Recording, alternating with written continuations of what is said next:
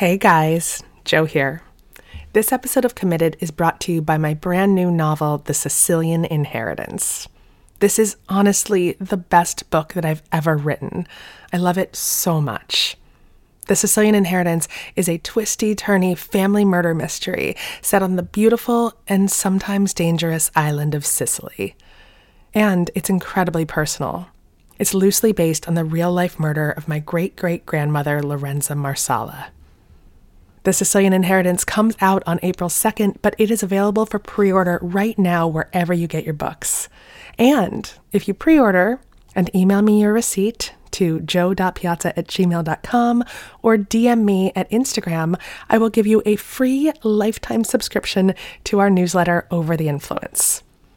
We'll be posting exclusive pictures, videos, and show transcripts for the very new season of Committed coming out in February. So pre order The Sicilian Inheritance today. I promise you it's going to be your new favorite book. Committed is a production of iHeartRadio.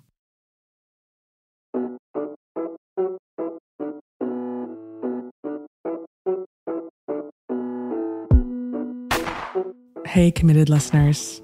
Jo here. I want to let you know about a new travel podcast called A Way to Go from iHeart and Fathom. Now, Fathom has been one of my favorite travel websites for a really long time. In fact, it's the only travel website that I consistently go to on a regular basis for tips and tricks and inspiration for how real people really travel. Pavia and Jeralyn were gracious enough to have me on one of their early episodes to talk about my own travels. And I shared with them the story of how Nick and I climbed Mount Kilimanjaro on our honeymoon to try to test the strength of our brand new marriage. We've got a little bit of that conversation for you today, and I hope you enjoy it.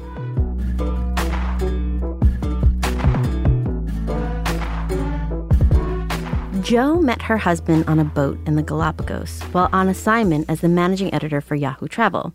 Three months later, after five dates in New York, San Francisco, Joshua Tree, Corsica, and Paris, they got engaged. Terrified of failing at her first year of marriage, Jo used her job as a travel editor to crowdsource marriage advice from around the world. The result is How to Be Married What I Learned from Real Women on Five Continents About Surviving My First Really Hard Year of Marriage, a hilariously candid and raw account of her newlywed year. Along the way, Jo lost her dream job and learned she had a rare genetic form of muscular dystrophy. As a way of testing her new marriage and her physical abilities, she set out to, of course, climb Mount Kilimanjaro with her new husband. As one does. As one does. Yeah. So, Jo, can you tell us why you chose Kilimanjaro as the test of the mettle of your health and your new marriage? Well, first, I have to say, hearing this whole story said out loud, it sounds fake. It sounds like I made all of that up, doesn't it? Yes, by the way. It yes. does. Sometimes, sometimes when people ask me how I met my husband, I just say Tinder. Right. Because it's easier. so we chose to climb Mount Kilimanjaro because we wanted to do something challenging that neither of us had ever done before. And my husband's a big traveler. I'm a big traveler. Combined between us, we had been to something like 50 countries. He's climbed mountains his entire life. And I wanted to do something that would really test both of us. So test us as individuals and then test our relationship too, because I'm always looking for an out, I guess. I love that you're testing it, but after you get married, not like as a prequel to. well, I like, kind of think the great thing about being married is that you you can't just run away. So I wanted to do it after we got married, and we did it at the tail end of our first year of marriage, which Mm-hmm. people kept telling us the first year of your marriage is the hardest year. They called it the wet cement year because it's Hmm. the year where the cement is still kind of icky and gloopy, but everything every time you walk in it, you're creating an imprint that'll be there on your marriage for the rest of your lives.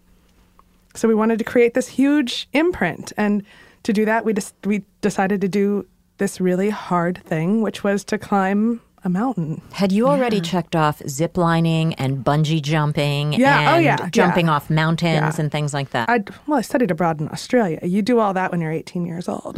So I'd done the skydiving, the zip lining, the scuba diving. All so of really, these. it, it- it was it was it, The final frontier. this was the final frontier. it was a frontier. serious hurdle for you to have to do this together. well, we couldn't get on the SpaceX list, so Uh-huh. Kilimanjaro. Was there something about getting physically away from your home where you were living at the time and having this experience away from home that you think added to it? And was that one of the things that you said, we have to get out of home and get out of the routine as much as possible to do this? Well, I think that the whole point of the book was to really push ourselves out of the comfort out of our comfort zones. And pushing ourselves out of our comfort zones meant getting away from home. It meant not just getting away from san francisco but getting away from the united states because i think that travel tests a person in a way that nothing else does because you're vulnerable and in a way that you're not at home and you have to get out of your comfort zone. And when you do that when you get there you can actually see a real person. I, mean, I tell people all the time the amount of traveling we did for the first year of our marriage, I think equaled 10 years of fights and getting to know someone mm. and peeling back the layers of the onion because you just start to see a person for who they really are. When because travel in its I think its best form isn't easy. Right. It's hard. Little things come up that you don't expect. And so watching a person navigate that you may see a person come out that you wouldn't see for five years in your marriage if you stayed at home. right. But then all of a sudden they lose their job, right? right? Or you can't pay your mortgage one month and then you're dealing with these things. But when you're traveling and you miss flights or your hotel reservation falls through or no one speaks the language and you get food poisoning, you're dealing with that stuff right up front. What was it like? Climbing the mountain I was slow. What I realized is that I'm like not a very good mountain climber. And it was that was an interesting test for our marriage and what relationship. What does that mean? It means like you can't put one foot in front of the other. Like no, I was I was just e- I, I got out of breath. I got out of breath really easily. I found that I was kind of in the back of the group and Nick was in the front of the group. And it's not it's not that I couldn't do it, but I was I was one of the slower people climbing this mountain. Uh, and it was really great because he hung back with me he chose to adjust his pace to my pace, which looking back is this nice lesson because all of us are constantly going at a different pace than our spouse. And he chose to match mine. Did you, was this, uh, okay, baby, thanks so much? Were you like, no, no, you go ahead. I don't want to hold of you back. Of course, of course, yeah. how, because, yeah. I mean, as like, you know, a strong, empowered feminist woman, I'm like, oh, no, I'm fine. Go, get away from me. Right. Um, and he didn't let me which was also interesting to watch. To watch him be like, you know what? No, I, wa- I want, I want to be. Can you just let me be with you? Right. And we'd heard stories going into this of couples who had broken up on Kilimanjaro. In fact, our guide had a couple on their honeymoon, maybe a year before we did the trip, who broke up on their honeymoon and he went ahead of her. Her pace was slow. He didn't want to match it. And he kept going. He gets all the way to the top. She sees him as he comes back down. And says, no it's way. over. And she's, no, and she's like, we're done. Yeah. Really? I'm out. And they apparently, I mean, the guy stayed in, the guide stayed in touch and they, they did not get back together. So breakup on Kilimanjaro. I always, I want to like write a romantic comedy about that one day when I, I have feel like time. there's so many metaphors happening on this mountain. Oh, there's all. Well, I mean, it's, it's like every metaphor happens on the mountain. Yeah. I feel like climbing a mountain is the best metaphor you can have for a marriage. Right. Full stop. Can you tell us a little bit about the kinds of conversations you were having or not having during the course of these 12 hour walks every day? And then when you were in your lean to sharing your sleeping bag or in, in the pitch black, what was going on there? Was it learning about how to be silent together? Were you finding that there were a lot of conversations coming up? Were you singing? So I went into this trip thinking that we were going to have all of these life changing conversations, right? I'm like, oh my gosh, we're going to be walking together. We're going to be you know, climbing this mountain. We'll we'll talk about everything, and we didn't. And I think that that's a tremendous blessing because I think that climbing, your breath it- does become labored. You are going uphill while you're climbing Kilimanjaro after a while, after about the first hour of climbing a day. And we just kind of learned to walk in this beautiful silence together. And I think that taught us how to be quiet together. During the fir- during the courtship period and the first frenetic year of marriage, you're talking all the time. You're talking about what you're going to do the next day. You're making plans. When are we going to have a baby? Are we going to buy a house? Do we want to stay in San Francisco? Do you want to live closer to your parents? And it's just constant chatter. And we live in a world of constant chatter.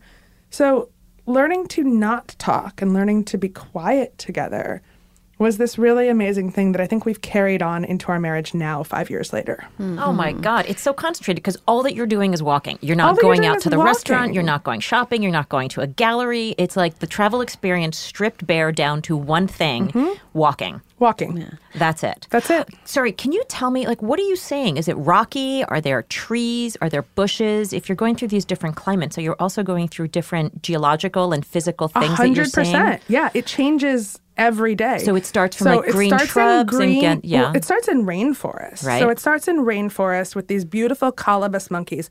They're the black monkeys that look as though they're wearing a long black cape. They're gorgeous with these long furry white tails. Mm. They're about the size of Labrador retrievers. And so they're hopping from branch to branch above your head, and these chameleons are just skittering around the ground in all different colors.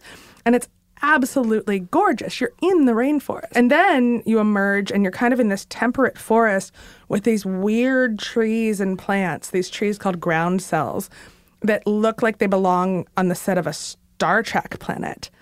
And then you're climbing up into this crazy Arctic desert. And and also there's rocks to climb over all the time and scree, which is like gravel where you walk three steps and you're pushed back 2 steps. Uh, so you feel like Sisyphus rolling a boulder up a mountain. Up a hill. So it's okay.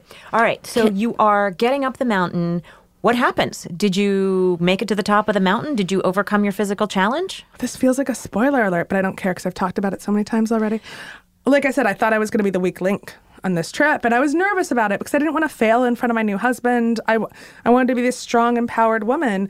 But I was like, I also know that the last day of the climb, it's very, very steep. The walking is very hard. It's below freezing temperatures, and I was scared of it. We're approaching that last day. We're walking through what's becoming kind of an Arctic desert zone. It's just this completely empty landscape. I wish we had visuals. I wish we could show everybody what we're seeing right now and where you are at which point of the journey. Mm. Listeners, just imagine It looks a a little Arctic bit like you're on like you're on the moon. Yeah. It really does. And all of a sudden Nick started slowing down and that was weird because I'd never seen Nick slow down. Hmm. And he's like, I don't feel good. And I'd also never seen Nick admit that he didn't feel good. Hmm. And then he sits on the ground and he actually sat on the ground right next to this like rusted out gurney that someone had just tossed Wow. behind like a cactus or something. And I'm like, oh, wow, well, we could use that gurney if you need it. And he's like, I'm, I'm not okay. And he, despite my husband being in this tremendous shape, despite being the guy who could drink a six pack and run a marathon, he got the altitude sickness. Oh. Right. And again, I, I hate being like, it's a perfect metaphor for marriage, but it is because this is not what we expected to happen. Right. Right. Hey, listeners. So that was just part of my chat with Pavia and Jeralyn on A Way to Go. If you want to hear the rest of the conversation, there's a link to the show in the notes for this episode that you're listening to right now. Or you can find A Way to Go on the iHeart app, iTunes, or wherever you get your podcasts. Give it a listen, and if you like what you hear, subscribe to their show today.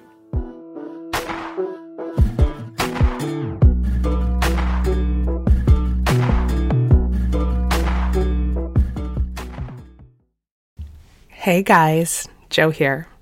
This episode of Committed is brought to you by my brand new novel, The Sicilian Inheritance. This is honestly the best book that I've ever written. I love it so much. The Sicilian Inheritance is a twisty, turny family murder mystery set on the beautiful and sometimes dangerous island of Sicily. And it's incredibly personal. It's loosely based on the real life murder of my great great grandmother, Lorenza Marsala. The Sicilian Inheritance comes out on April 2nd, but it is available for pre order right now wherever you get your books. And if you pre order and email me your receipt to jo.piazza at gmail.com or DM me at Instagram, I will give you a free lifetime subscription to our newsletter, Over the Influence. We'll be posting exclusive pictures, videos, and show transcripts for the very new season of Committed coming out in February. So pre order The Sicilian Inheritance today. I promise you it's going to be your new favorite book.